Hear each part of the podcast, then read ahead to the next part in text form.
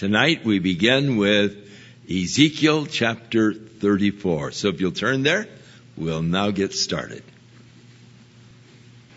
Good evening. David was a shepherd boy who understood what it was to watch sheep. And so from his expert vantage point, knowing that the quality of life of sheep is dependent upon the quality of the shepherd they have, uttered one of those, the most familiar perhaps psalm in Psalm 23, the Lord is my shepherd, I shall not want. All throughout the scripture, God is so often referred to as one who cares meticulously for his people and is seen as the great shepherd of the sheep. It was also a term used of Jesus Christ. He said, I am the good shepherd. He is called the chief shepherd of the sheep. And so as a shepherd would care for his flock, so God cares for us, his people. It's a familiar description in uh, Isaiah chapter 40, he shall feed his flock like a shepherd. He will gather the lambs in his arm. He will gently lead those who are with young. Beautiful picture of God's care. But not only is God referred to as a shepherd, but he has under shepherds, leaders that God raises up to care for his people, his flock. And he holds them responsible to care for, to nurture, to feed, to give direction.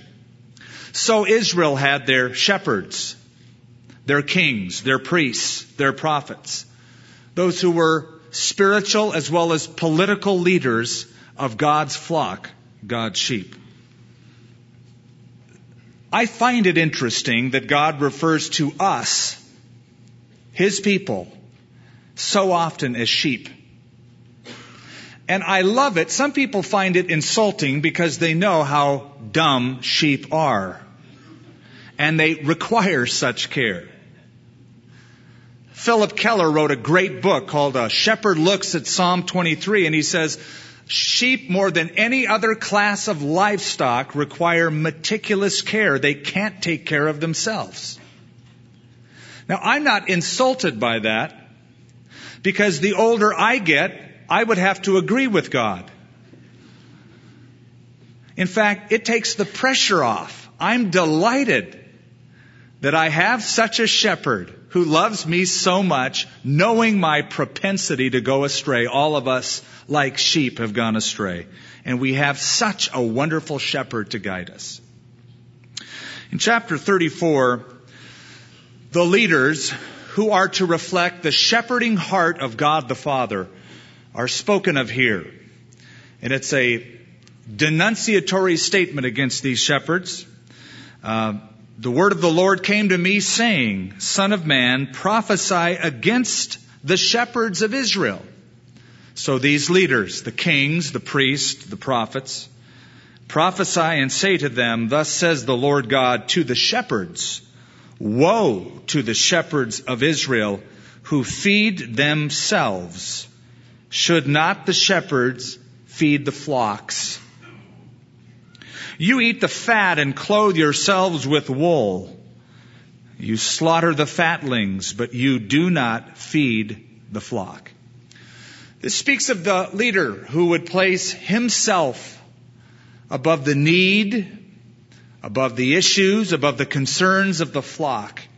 They're only in it for what they can get out of it. They're not there to give and to feed and to minister, but to extract from the flock for their own benefit. A woe is pronounced against them. The weak you have not strengthened, he continues, nor have you healed those who were sick, nor bound up the broken, nor brought back what was driven away nor sought what was lost, but with force and cruelty you have ruled them. Shepherds had staffs. Remember David said, your rod and your staff, they comfort me. And the staff was to direct. It was about a six foot long uh, stick with a crooked end, meant to gently lead the sheep. A shepherd should be a nurturer, not someone who would drive with force. But these shepherds, these leaders of Israel, weren't gentle. They weren't nurturing. They treated the flock of Israel harshly. So here's the result, verse 5. So they, the sheep, were scattered because there was no shepherd, and they became food for all the beasts of the field when they were scattered. My sheep wandered through all the mountains on every high hill. Yes, my flock was scattered over the whole face of the earth, and no one was seeking or searching for them. You'll notice three times in our passage, God makes the reference to his sheep being scattered, scattered abroad. And so the shepherds had this flagrant disregard for the wandering instincts of the sheep. It could be a reference to the past captivities, the Assyrian captivity, the Babylonian captivity, that that which came upon the people didn't really affect these shepherds, these leaders, because they were only concerned about themselves, how the captivity, how the invasion would affect them. Therefore, you shepherds, hear the word of the Lord. Now, since they have neglected their task, God is going to remove them and God will give a glorious promise in the midst of failing shepherds. He will promise the ultimate shepherd, the one true shepherd, the Messiah who will come. Interesting thing about sheep. When they're attacked, they react differently than, say, when goats are attacked. If you attack a flock of goats, they will huddle together and they will face outwardly using their horns to protect them. When sheep are attacked, they just scatter. They don't get together. They don't huddle. They don't think that way. They just go in every conceivable direction. So that they're vulnerable because they're alone. And because they're vulnerable, they can easily be attacked by a predator. So that the only hope that the sheep have is for a gracious, loving, protective shepherd. One of the marks of a good shepherd is that he is willing to protect his flock, warn the sheep, feed the sheep so that they become so strong that they have the coping mechanisms wherewith to stave off attackers. David said, Your rod and your staff, they comfort me. Now, the staff is what was used to direct and guide the sheep. The rod was used to beat off wolves. It was a club, a few feet long. Sometimes it had nails or spikes at the end of it, and it would be an incentive for the wolves not to attack the sheep, a very powerful incentive. And I love the fact that David said, not only is your staff a comfort to me, but your rod is a comfort to me. Lord, I love the fact that you love your sheep so much that you protect them. And it's the mark of any good shepherd to protect the flock. A mark of any good pastor to protect the flock. Peter said that Satan is like a roaring lion, seeking whom he may devour. But we have a good shepherd, and Satan has to get past the shepherd to get to you.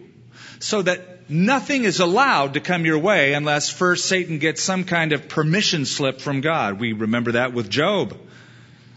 How that Satan accused Job of being a mercenary. Oh Lord, he serves you only for what he can get out of you, what you do for him.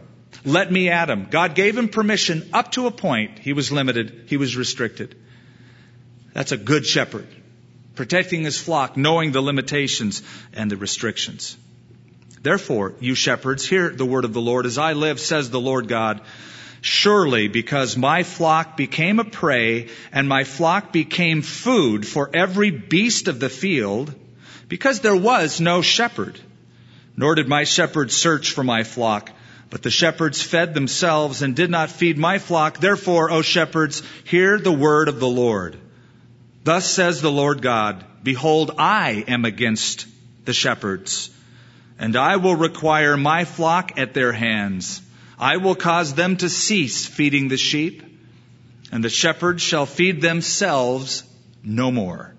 For I will deliver my flock from their mouths, that they may no longer be food for them. I see a principle here. The principle is this. If shepherds don't feed God's flock, they are actually feeding the enemy of the sheep. They're giving fuel. They're encouraging the enemy of those sheep because they're allowing the sheep to become so vulnerable that they become the food for the attackers. And you know, cultists are always on the lookout for naive, young, ill-taught believers. They're trained well. They know just enough scripture twisting to knock on your door and try to twist you into a theological pretzel. And so they'll knock on the door and they'll give you a scripture and then as you're thinking about that and processing it and trying to interpret it correctly, they'll shoot you with another one and another and another.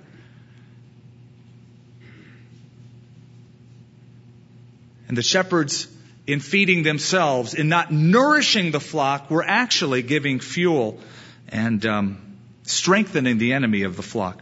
Now, there's a legend that the Jews have concerning Moses, and it is just a legend. It's an interesting story, though, because it speaks to the whole issue of one of God's shepherds as those who should take care of, feed, and love the flock. And it's a legend of Moses out in the wilderness. And the Jews used it to explain why God chose Moses as the great shepherd during that era to lead the children of Israel through the wilderness. The legend is this. When Moses was feeding the sheep of his father-in-law in the wilderness, a young kid ran away. Moses followed it until it reached a ravine where it was found by a well to drink from. When Moses got up to it, Moses said, I did not know that you ran away because you were thirsty. Now you must be weary. And he took that little kid on his shoulders and carried it back. And then God said, because you have shown pity in leading back one of my flock, you shall lead my flock Israel. Now again, that's just a fancy little cute story that comes from Jewish legends. But it speaks to the issue that the quality of life of sheep is totally dependent on the kind of shepherd that is protecting and feeding the flock. According to the law of Moses, a shepherd was so responsible for his sheep that if one of them ran away and was torn to bits by a predator, that shepherd guiding the sheep had to bring proof a body part from that sheep. Amos, the prophet, speaks of taking a leg or two or an ear out of the mouth of the wolf or the lion and bringing it back to show the owner of the sheep, look, it's not my fault. I tried to protect it. But these shepherds of Israel, these leaders could care less. They were only in it for themselves.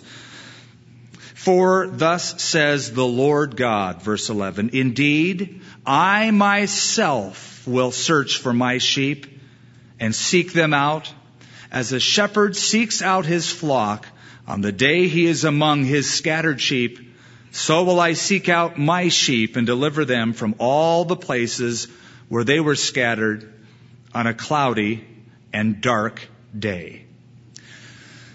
Now we're seeing this chapter sort of round a corner where God uses the failure of the shepherds of Israel to launch into the future of the true shepherd of Israel, the Messiah, the perfect shepherd, the good shepherd, the great and chief shepherd. They failed. The Messiah will come and he will not fail.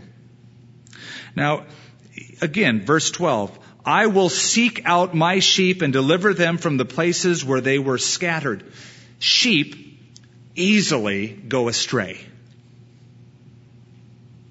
It's quite easy for them to uh, break up and go their own direction.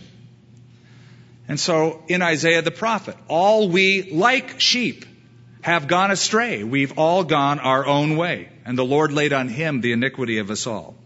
And that's the reason in the parables, Jesus talks about the shepherd who would leave the 99 and go out and search for the one lost sheep. Because they do so easily go astray. Sheep are scared quite readily. Even a rabbit can cause a flock of sheep to stampede and then go in different directions. Sometimes sheep will wander out of fear. Other times they will wander and scatter and then get too self-indulgence once they, once they scatter. Phillip Keller, again in that book, A Shepherd Looks at Psalm 23, speaks about, because he was a shepherd in Canada, speaks about a sheep known as a cast sheep. And he said, what will happen is these sheep will eat, they'll overeat, they become very self-indulgent, they find a depression in the ground where they lie down, and then what happens is their center of gravity will shift so that their feet aren't able to touch the ground any longer, and they can't get up. If they panic, they'll roll over more.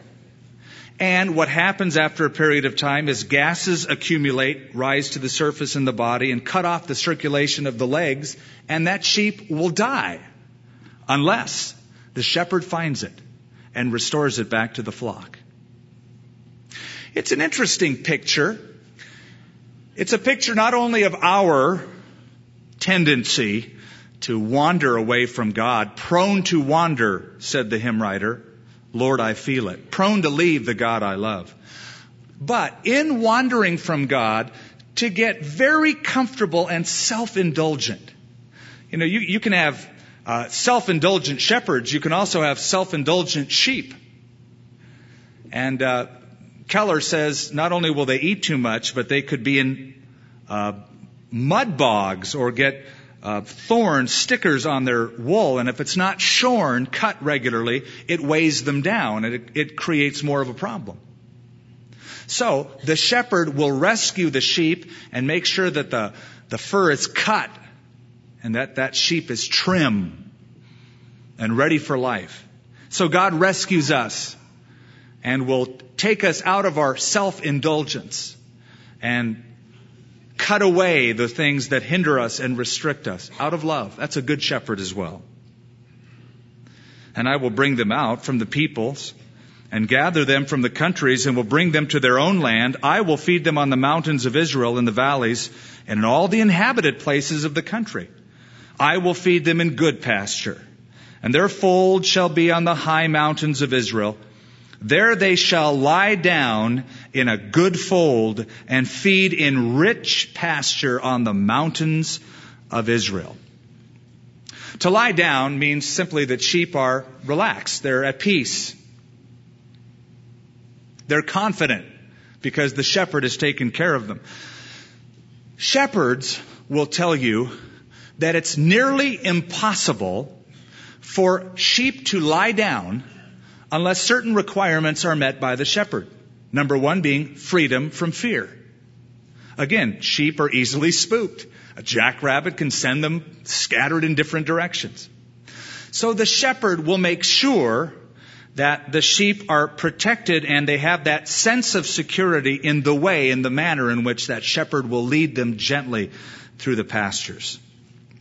And then in leading them, in the evening time, the shepherd will bring them into a sheepfold, an enclosure, a pen of sorts.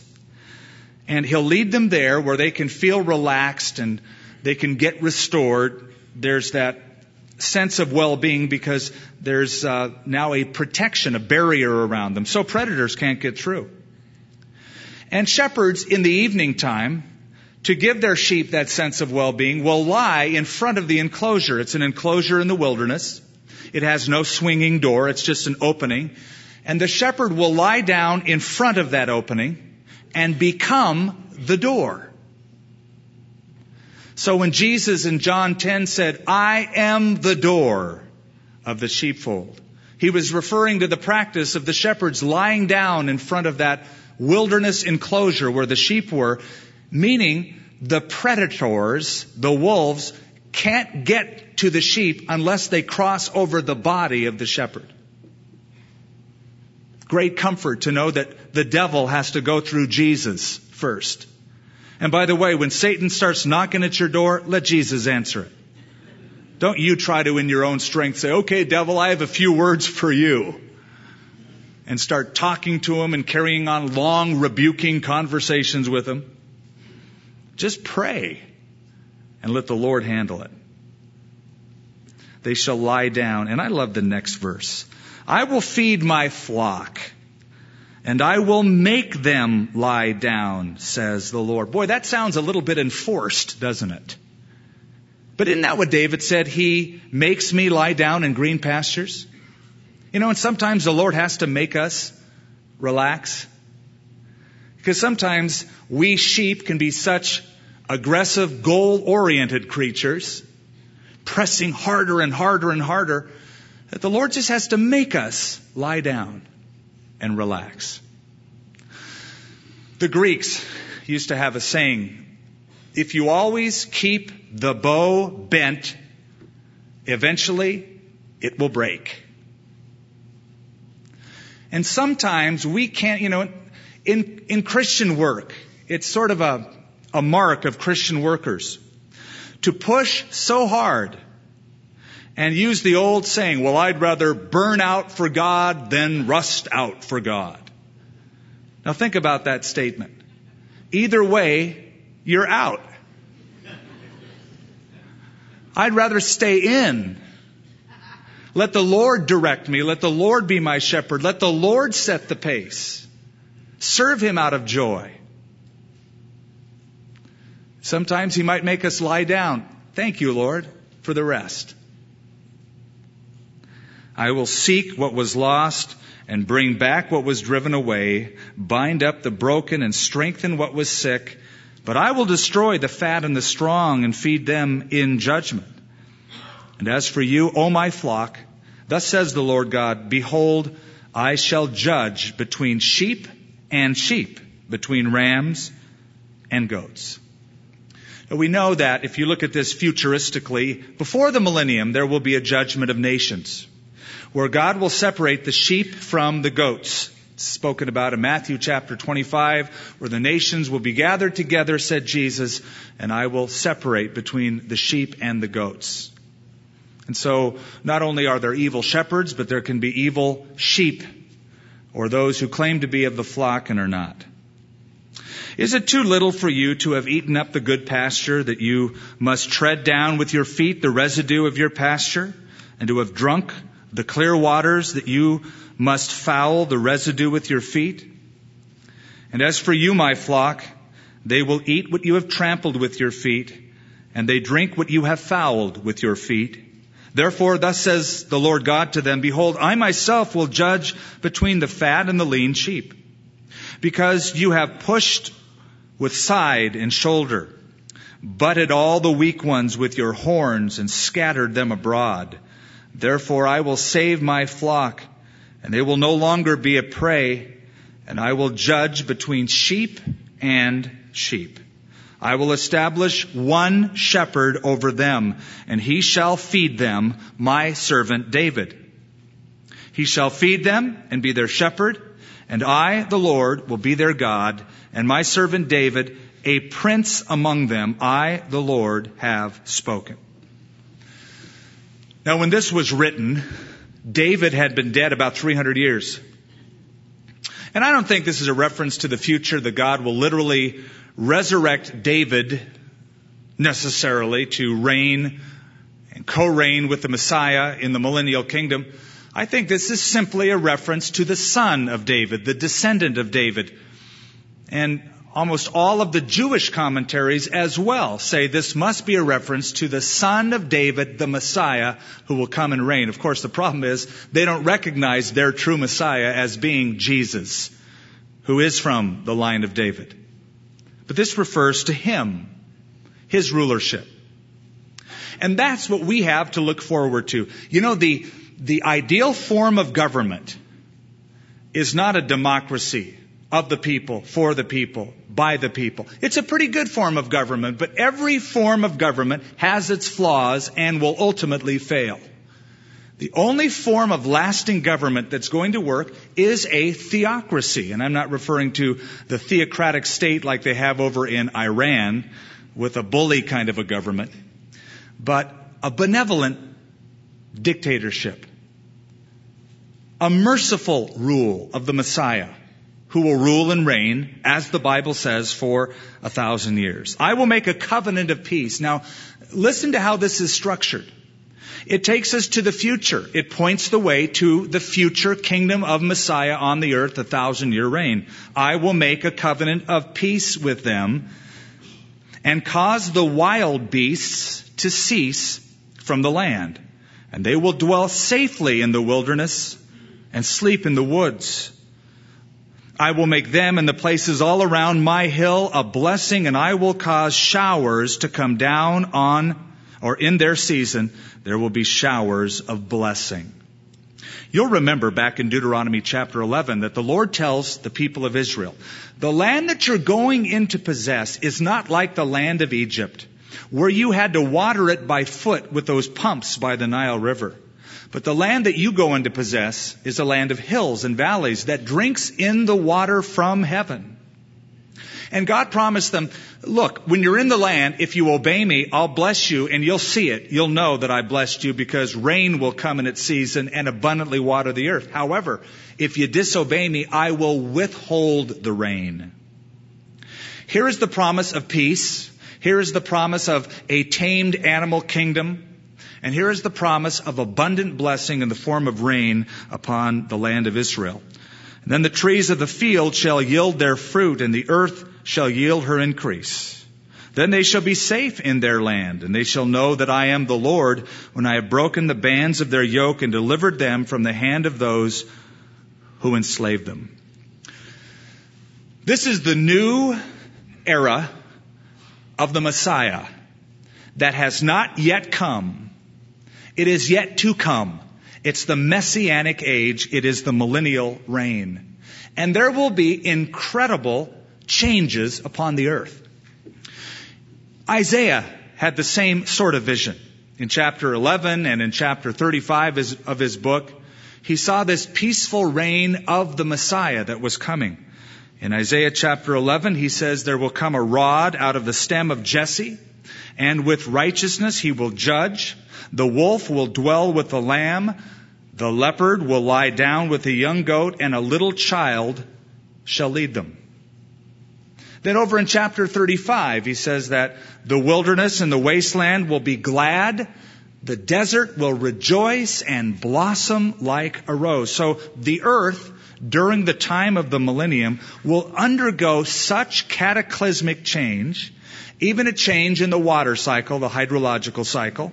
There will be abundant blessing and fruit yielded even out in the Coachella Valley without the aid of any kind of human intervention.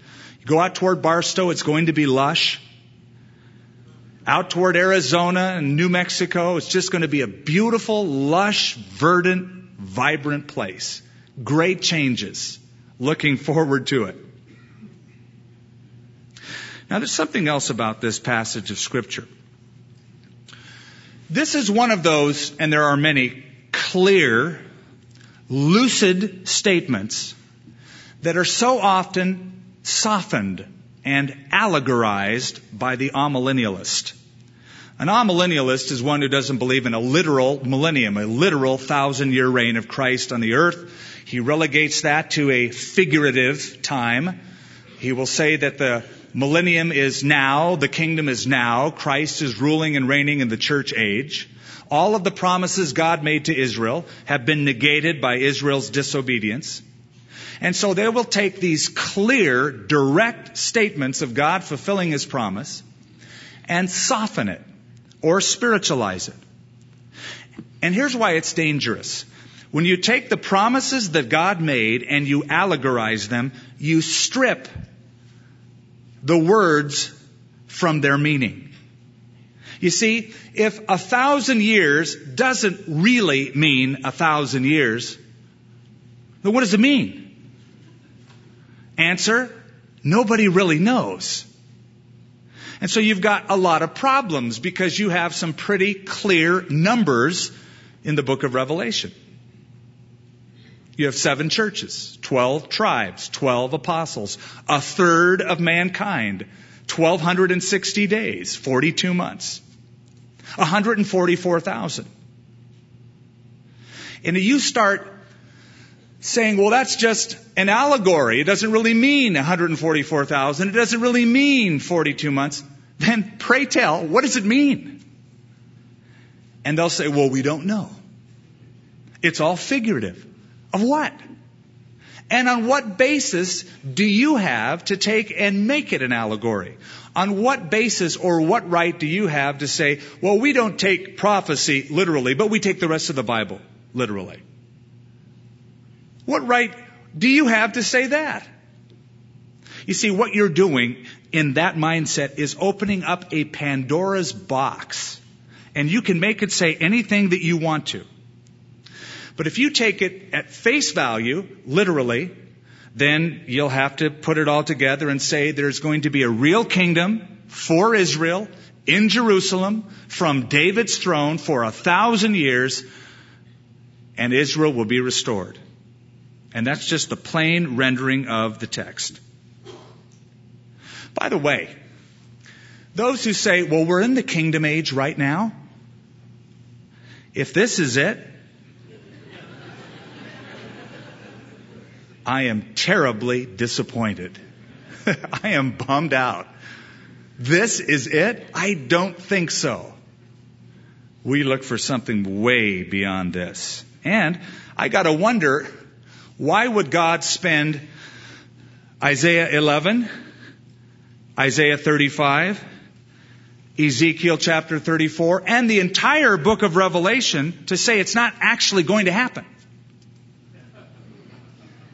God spent all of that time and all of those words to say, just kidding. It's just figurative. Better to just take what the Bible says at face value simply and believe it simply. And they will no longer be prey, verse 28, for the nations, nor the beasts of the land devour them, but they will dwell safely, and no one shall make them afraid. I will raise up for them a garden of renown and they shall no longer be consumed who hungered in the land, nor bear the shame of the Gentiles any more. Thus they shall know that I, the Lord, their God, am with them, and they, the house of Israel, are my people, says the Lord God.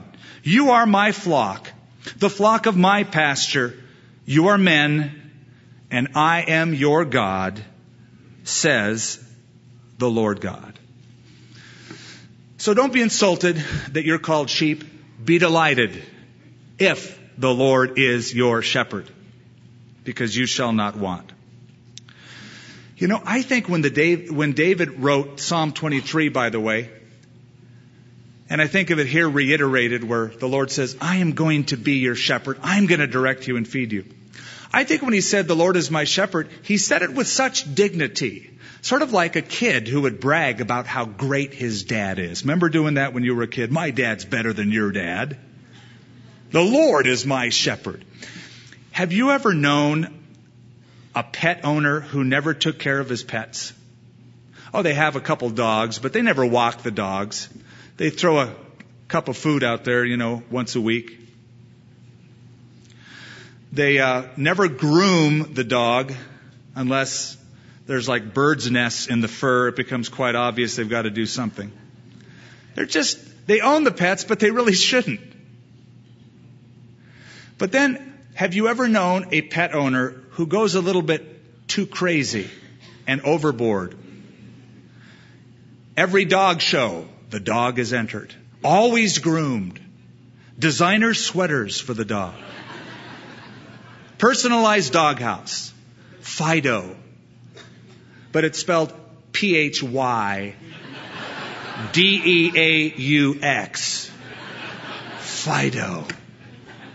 And you look at that and you go, now that is way too much for a dog. Ah, but if you were a dog, which owner would you want? You'd want number two. You'd want that kind of pampering, that kind of love. The Lord is my shepherd. I shall never be in want. And here God promises to be that kind of shepherd to his people forever. Now, chapter 35 is an interesting chapter. It's short, but it's interesting for this reason. Because here Ezekiel is speaking about the future restoration of Israel, and this chapter is an indictment against Mount Seir, against the nation of Edom. And so we wonder, why is it here? He's already spent part of chapter 25 judging Edom and indicting Edom. Why does he bring it up again? Because it has to do with the restoration of the nation of Israel. Because Edom boasted that it wanted to take away from God the inheritance of Judah and Israel. Wanted to say they're mine when God said, oh no, they're mine. And so they wanted to assume control over the land, over the people that God said were His special people. So because they have to deal with that, they're, they're part of this transition in dealing with the restoration of the nation of Israel. And I think that Edom becomes a prototype of the future nations that will come against Israel. It's interesting that Edom bordered Israel, was somehow related to Israel. And uh, in surrounding them, there was an ancient hatred toward them, very similar to the enemies of Israel today. All around Israel, somehow related to Israel genetically, and yet sworn to its destruction. The prophecy is in three parts, and each part ends with the phrase, Then they will know that I am the Lord. Let's read it. Moreover, the word of the Lord came to me, saying, Son of man, set your face against Mount Seir and prophesy against it and say to it, Thus says the Lord God, Behold, O Mount Seir, I am against you. I will stretch out my hand against you and make you desolate. Mount Seir is the geographical name for the ancient nation of Edom. Mount Seir is the uh, chain of mountains that are visible to the east of the wadi or little rivulet called the Arabah which is a, it's a natural dividing line between today, uh, Saudi Arabia, or Jordan actually, and the nation of Israel. To the east of that is this chain of mountains down toward the east and to the south of the Dead Sea. I shall lay your cities waste and you shall be desolate. Then you shall know that I am the Lord. So these population centers, the cities, God says, will be as desolate as the countryside of Edom. I got to tell you, that is some barren desert. So God is saying, look around. You live in a desolate area. I'm going to make your population centers, your cities, like that. Desolate. Because, here's why. Because you have had an ancient hatred and have shed the blood of the children of Israel by the power of the sword at the time of their calamity when their iniquity came to an end. Therefore, as I live, says the Lord, I will prepare you for blood and blood shall pursue you since you have not hated blood, therefore blood shall pursue you. Now notice the frequent use of that word blood. It's a play on words. In Hebrew, the word blood is dam. And the nation of Edom, Edom as we say, means red. And it was named Edom, Edom, red, named after the mountains, Mount Seir and these mountains that appeared red because of the uh, iron that was present in the soil. And so it's a play on words you're going to be known for being red, but not because of your mountains, but because of blood, and the blood will be your blood. So it's a very graphic play on words in this judgment. Therefore, I will make Mount Seir most desolate and cut off from it the one who leaves and the one who returns, and I will fill its mountains with the slain on your hills and your valleys, in all your ravines, those who are slain by the sword shall fall. I will make you perfectly desolate and your cities shall be uninhabited. Then you shall know that I am the Lord. So judgment after judgment, giving them the opportunity to know that He is the Lord. And what will it take for them to wake up? Well, more judgments are to follow. Because you have said, These two nations and these two countries shall be mine, and we will possess them, although the Lord was there. Therefore, as I live, says the Lord God, I will do according to your anger and according to the envy which you showed in your hatred against them. And I will make myself known among them when I judge you. Then you shall know that I am the Lord. I have heard all your blasphemies which you have spoken against the mountains of Israel, saying, They are desolate. They are given to us to consume. Thus, with your mouth you have boasted against me and multiplied your words against me. I have heard them. In other words, what you have done to my people, you've done it to me. I've taken this personally. Remember in Matthew chapter 25, the judgment of the sheep and goats, the judgment of the nations, referring to how those nations treat Israel. Inasmuch as you did or did not do this to the least of these, my brethren, you did it to me, says the Lord. So God says, You've done it to them. Actually, I see that you've done it to me. Thus says the Lord God, the whole earth will rejoice when I make you desolate.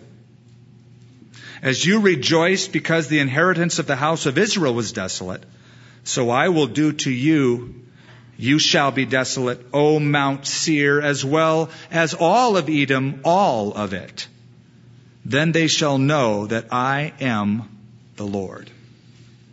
These Edomites, in seeing the plight of those in Judah, in seeing what they thought was the vulnerability of God's flock, said, Israel's going to be mine. Judah will be mine trying to usurp God's ownership, making the land of Israel part of their land. Now listen carefully. God never gave the land of Israel to anybody but the people of Israel, the descendants of Abraham, Isaac, and Jacob. He never gave them to the Edomites. He made a covenant with the people of Israel, an everlasting one.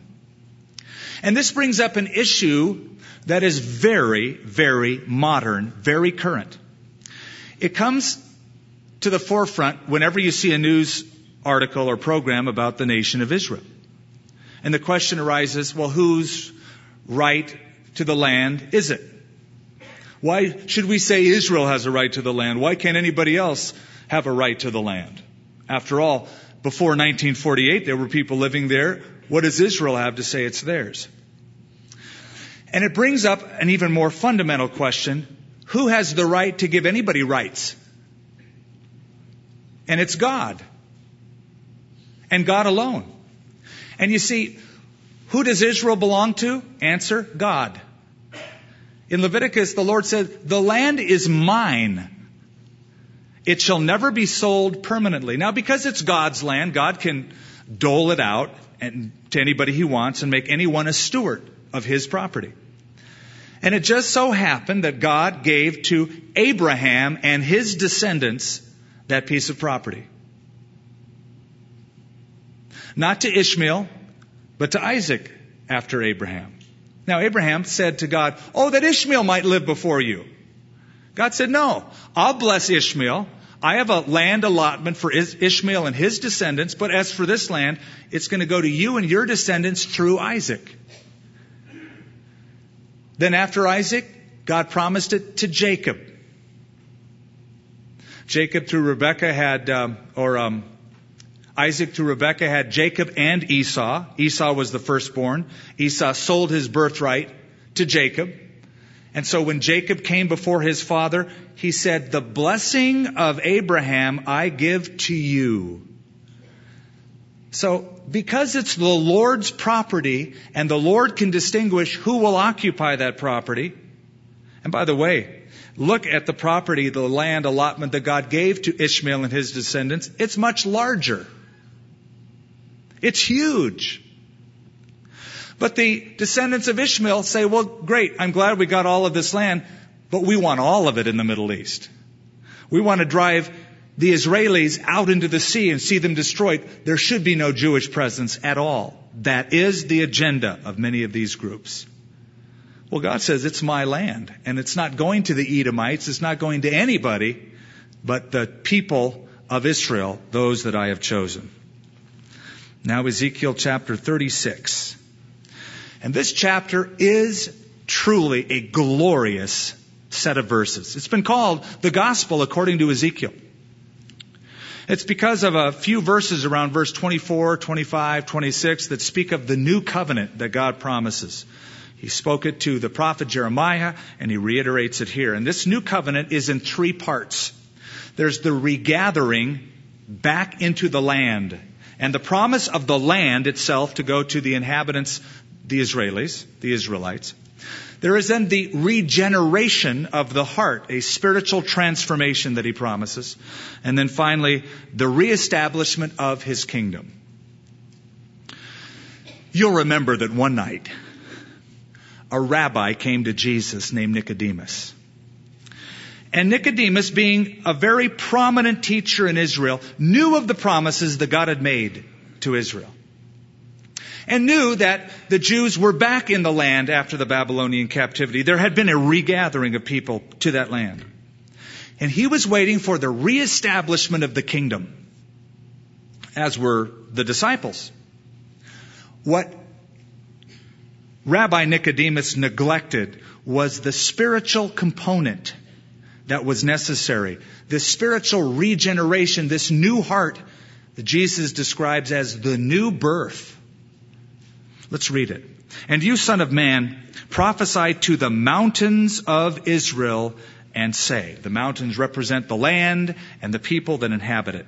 O mountains of Israel, Hear the word of the Lord. Thus says the Lord God, because the enemy has said of you, Aha! The ancient heights have become our possession. Therefore prophesy and say, Thus says the Lord God, because they made you desolate and swallowed you up on every side, so that you became the possession of the rest of the nations. And you are taken up by the lips of talkers and slanderers by the people. Therefore, O mountains of Israel, hear the word of the Lord God. Thus says the Lord God to the mountains, the hills, the rivers, the valleys, the desolate wastes, and the cities that have been forsaken, which became plunder and mockery to the rest of all the nations all around. Therefore, said, thus says the Lord God, surely I have spoken in my burning jealousy against the rest of the nations and against all Edom, who gave my land to themselves as a possession with wholehearted joy and spiteful minds in order to plunder its open country. Therefore, prophesy concerning the land of Israel and say to the mountains, the hills, the rivers, and the valleys, Thus says the Lord God, Behold, I have spoken in my jealousy and my fury, because you have borne the shame of the nations. Therefore, thus says the Lord God, I have raised my hand in an oath that surely the nations that are around you shall bear their own shame. But you, O mountains of Israel, you shall shoot forth your branches and yield your fruit to my people Israel, for they are about to come. Today, the nation of Israel is in the top five fruit exporters on planet Earth. It's staggering when you figure out how much real estate they don't have. They have just a little sliver of land, and so much of the land is barren. But through techniques, drip systems, very innovative ways to grow crops, uh, with uh, the chemicals that they have developed, etc., way down in the Jordan Valley, even down by the Dead Sea. It's amazing the fruit production. And the mountains of Israel will shoot forth branches and yield your fruit to my people. Since 1948, the land that Israel has gained in cultivation is also amazing. Back in 1948, they took on about 408,000 acres of land of uh, uh, land to cultivate for production. Today it's 1.07 million acres of land. They've just expanded their capacity to grow and then to export. And they produce 95% of their own goods for survival. They only depend on a very small amount of imports to keep that nation going. They actually give it out not only to themselves, but to nations around them. For indeed, I am for you. I will turn to you, and you shall be tilled and sown. I will multiply men upon you, and all the house of Israel, all of it and the city shall be inhabited, and the ruins rebuilt. When Israel came into the land, so many of the areas were eroded. The trees had been chopped down, the land devastated. Malaria was rampant because of the swamps, especially up in the north in the Hula Valley, and Israel drained the swamps with its eucalyptus groves. They then embarked on an incredible venture of reforesting the land. And so you're driving through the north, you're driving through the areas of Mount Carmel, and you're seeing areas of forests that come to a point and you see a perfect line where it looks like somebody chopped the trees down from their past where it's barren and empty. That's not the case. They just stopped their planting there. And you'll say, Excuse me, you're saying that all of these forests are planted? They'll say, Oh, yes, by hand since 1948. And they have actually managed to change the climate by the amount of trees that they have sown in that land and that are grown there. Amazing, beautiful, truly staggering, blessed by God, promised by God. I will multiply upon you man and beast. They shall increase and bear young. I will make you inhabited as in former times and do better for you than at your beginnings. Then you shall know that I am the Lord. Yes, I will cause men to walk on you, my people Israel. They shall take possession of you. You shall be their inheritance. No more shall you bereave them of children. Thus says the Lord God, because they say to you, you devour men and bereave your nation of children. Therefore, you shall devour men no more, nor bereave your nation any more, says the Lord God. Nor will I let you hear the taunts of the nations any more, nor bear the reproach of the peoples any more, nor shall you cause your nation to stumble any more, says the Lord God. Now some of the specific promises of the regathering are given. Moreover, the word of the Lord came to me saying, Son of man, when the house of Israel dwelt in their own land, they defiled it by their own ways and deeds. To me, their way was like the uncleanness of a woman in her customary impurity. It sounds very much akin to all of your righteousness was as filthy rags. But this even more so because of the idolatry that was rampant for so many years in that country. Therefore, I poured out my fury on them for the blood that they had shed on the land and for their idols with which they had defiled it. So I scattered them among the nations and they were dispersed throughout the countries. I judged them according to their ways and their deeds. Those four verses, in the midst of this promise of restoration, those four verses are a, a historical retrospective. They're a look back to tell them why God brought judgment upon them. Oh, yes, He will restore them, but it does come after the judgment. And He's saying, This is why I judged. Here were the reasons. They were found in your unfaithfulness to keep the covenant. When they came to the nations, Wherever they went, they profaned my holy name. When they said of them, These are the people of the Lord, and yet they have gone out of his land.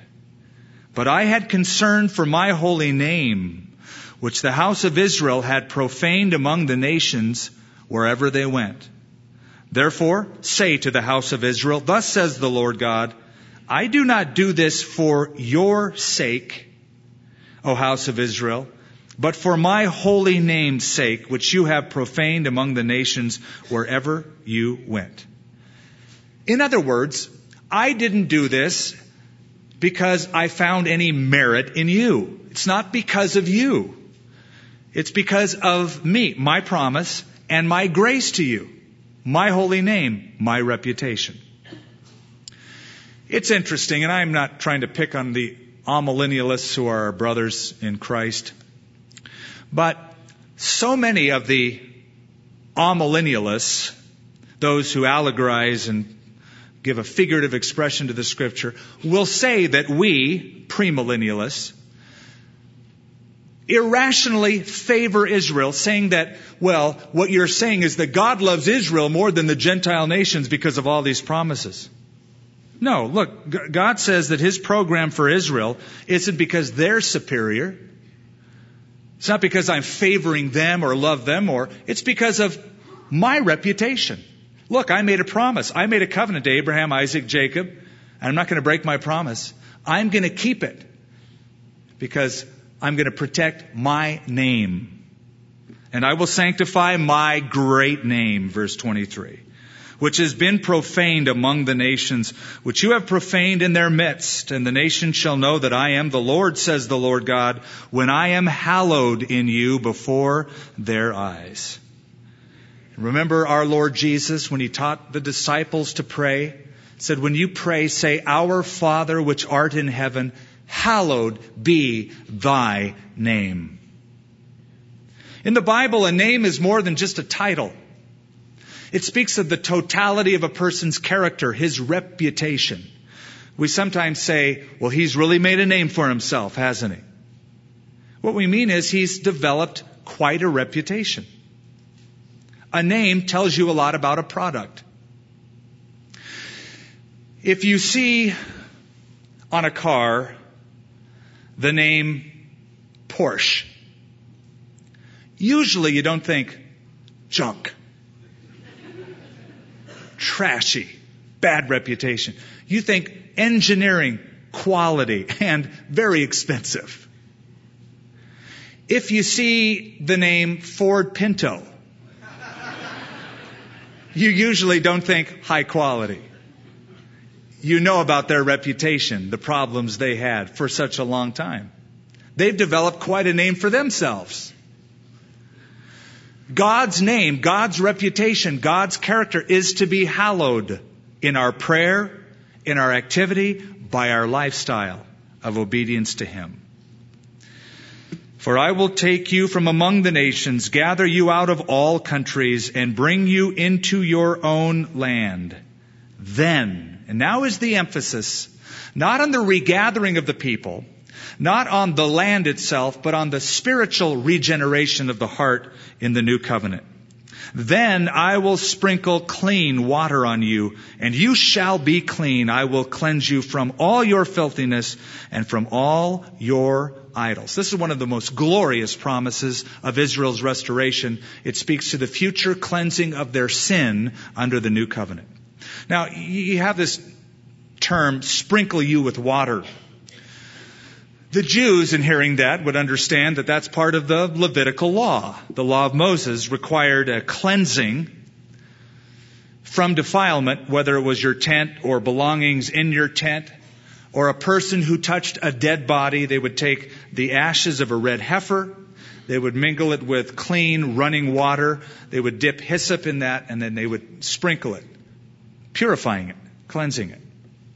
And so it speaks of God cleansing the people's hearts, as we'll see. It's, it's picturing the Messiah who will come and perform the priestly duty of purifying, in this case, through his own blood. Now, notice he says, I will sprinkle clean water on you. That's Israel. But in Isaiah chapter 52, the promise is, so shall he sprinkle many nations. In other words, the cleansing from sin under the new covenant will be to Israel, but go beyond Israel to the nations, to the whole world. John the Baptist said, Behold the Lamb of God, which takes away the sin of the world. And so the gospel is for all men, all women, everywhere. Some people say, oh, it's a Western religion. Hey, check your geography. It started in the Middle East, first of all. Second of all, God always made promises that encompassed the world when it came to His salvation. I will give you a new heart and put a new spirit within you. I will take the heart of stone out of your flesh. Think of the stony ground in the parable in Matthew chapter 13, hard, stubborn. And I will give you a heart of flesh, pliable, responsive. I will put my spirit within you and cause you to walk in my statutes. The promise of a new nature that could overcome the old nature. And you will keep my judgments and do them. I'm sort of sad that I won't be here Wednesday night to hear Chuck discuss the difference between the old and the new covenant. I'm going to have to watch it later in the archives on the internet. But the difference, one of the differences, is that the old covenant tried to restrain the outward behavior. The new covenant deals with the inner motivation, the heart. There's an inner transformation that occurs that the old law could never produce. That try to control conduct. Here is a, an inner transformation, a character change. The children of Israel said to Moses when he was going up to Mount Sinai to get the law, Hey, you go and you hear from God, and whatever God tells you to tell us, tell us, and we'll do it. We'll keep the laws of God. God heard that and said, Oh, that my people had such a heart to keep those laws and to obey me in righteousness. God recognized that they didn't have the capacity at that point, the heart that the new covenant predicted. It's sort of like the difference between sheet music and playing something by ear if you're a musician. The law provided sheet music. God puts the melody in your heart. You just have the melody, you hear it, you play it by ear. It's a part of you. It's the expression. I love that old poem that says the difference between the law and grace. Do this and live, the law commands, but gives me neither feet nor hands. A better word the gospel brings. It bids me fly, and then it gives me wings. God promises the change of heart, the change from within, the new capacity, the born again experience. Then you will dwell in the land that I gave your fathers, and you will be my people, and I will be your God. I will deliver you from all your uncleanness. I will call for the grain and multiply it. I will bring no famine upon you, and I will multiply the fruit of your trees and increase of your fields, so that you need never again bear the reproach of famine among the nations. So, after speaking of that spiritual change, that spiritual restoration that must precede the external restoration, now he goes back to the land, to the promises taking away the famine, blessing their crops, etc. But you'll remember back to that conversation that Nicodemus had that night with Jesus. That Nicodemus asked this question and was curious about Jesus. We know that you're a teacher come from God. Nobody can do these works unless God be with him. And Nicodemus knew the promise of restoration to the land, but was fuzzy about this spiritual change that he should have known about. Jesus expected that this Nicodemus should know this promise in Ezekiel. Are you, he said, the teacher in Israel, and you don't know these things? As he spoke about being born again, the change that comes from above, that inner transformation, are you the teacher of Israel? Nicodemus, of all people, you ought to know this. And here it is spelled out the regeneration of the heart, and then the reestablishment of the covenant. Then you will remember your evil ways and your deeds that were not good, and you will loathe yourselves in your own sight for your iniquities and your abominations. Not for your sake do I do this, says the Lord God. Let it be known to you, be ashamed and confounded for your own ways, O house of Israel. Thus says the Lord God. On the day that I cleanse you from all your iniquities, I will also enable you to dwell in the cities, and the ruins shall be rebuilt. I will cleanse you, I will enable you. The desolate land shall be tilled instead of lying desolate in the sight of all who pass by. So they will say, This land was desolate. This land that was desolate has become like the Garden of Eden. And the wasted, desolate, and ruined cities are now fortified and inhabited. Then the nations which are left all around you shall know that I, the Lord, have rebuilt the ruined places and planted what was desolate. I, the Lord, have spoken, and I will do it. Thus says the Lord God, I will also let the house of Israel inquire of me. To do this for them, I will increase their men like a flock, like a flock offered as holy sacrifice, like the flock at Jerusalem on its feast days, so shall the ruined cities be filled with flocks of men and they shall know that I am the Lord. So part of the blessing that God promised to Israel would be an increase in their population. And that increase in population was seen as evidence of God's restorative blessing on the nation. You remember that in Genesis chapter 15, the Lord said to Abram, Hey Abram, look up. Check out the stars, man. Can you count them? You can't number them. So shall your descendants be. The promise of increased multitudes of people. And here God promises this here. Today there are 17.4 million Jews worldwide. 6.5 million of them live in the nation of Israel. In 1948, when Israel was given the land just a few years ago, really. There were only about 860,000 of them. There's been an over 5.5 million increase in their population since that time. An incredible increase in that little strip of land. But the glorious thing, the real heart of this issue, of this promise, of this text, is the restoration of Israel in the change of their heart.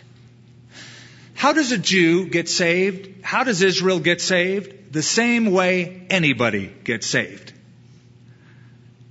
Trust in the sacrifice, the blood, the once for all shed sacrifice of Jesus Christ upon Calvary's cross. The one shepherd who would give himself a ransom for many and sprinkle many nations and sprinkle the nation of Israel. Jesus spoke of himself as the Good Shepherd, and he said, I am the Good Shepherd, and I lay down my life for my sheep. He laid down his life for the nation. He came into his own. His own received him not. He laid down his life for the sins of the world.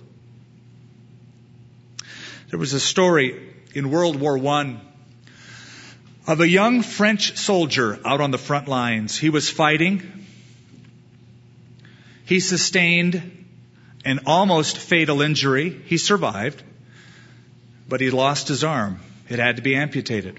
He was a young man, man, be, uh, handsome, strong. The surgeon who performed the operation, operation, who amputated the arm, was brokenhearted because he knew he had to be the one to tell this young soldier what had happened. So he waited by his bedside all through the night. He finally woke up.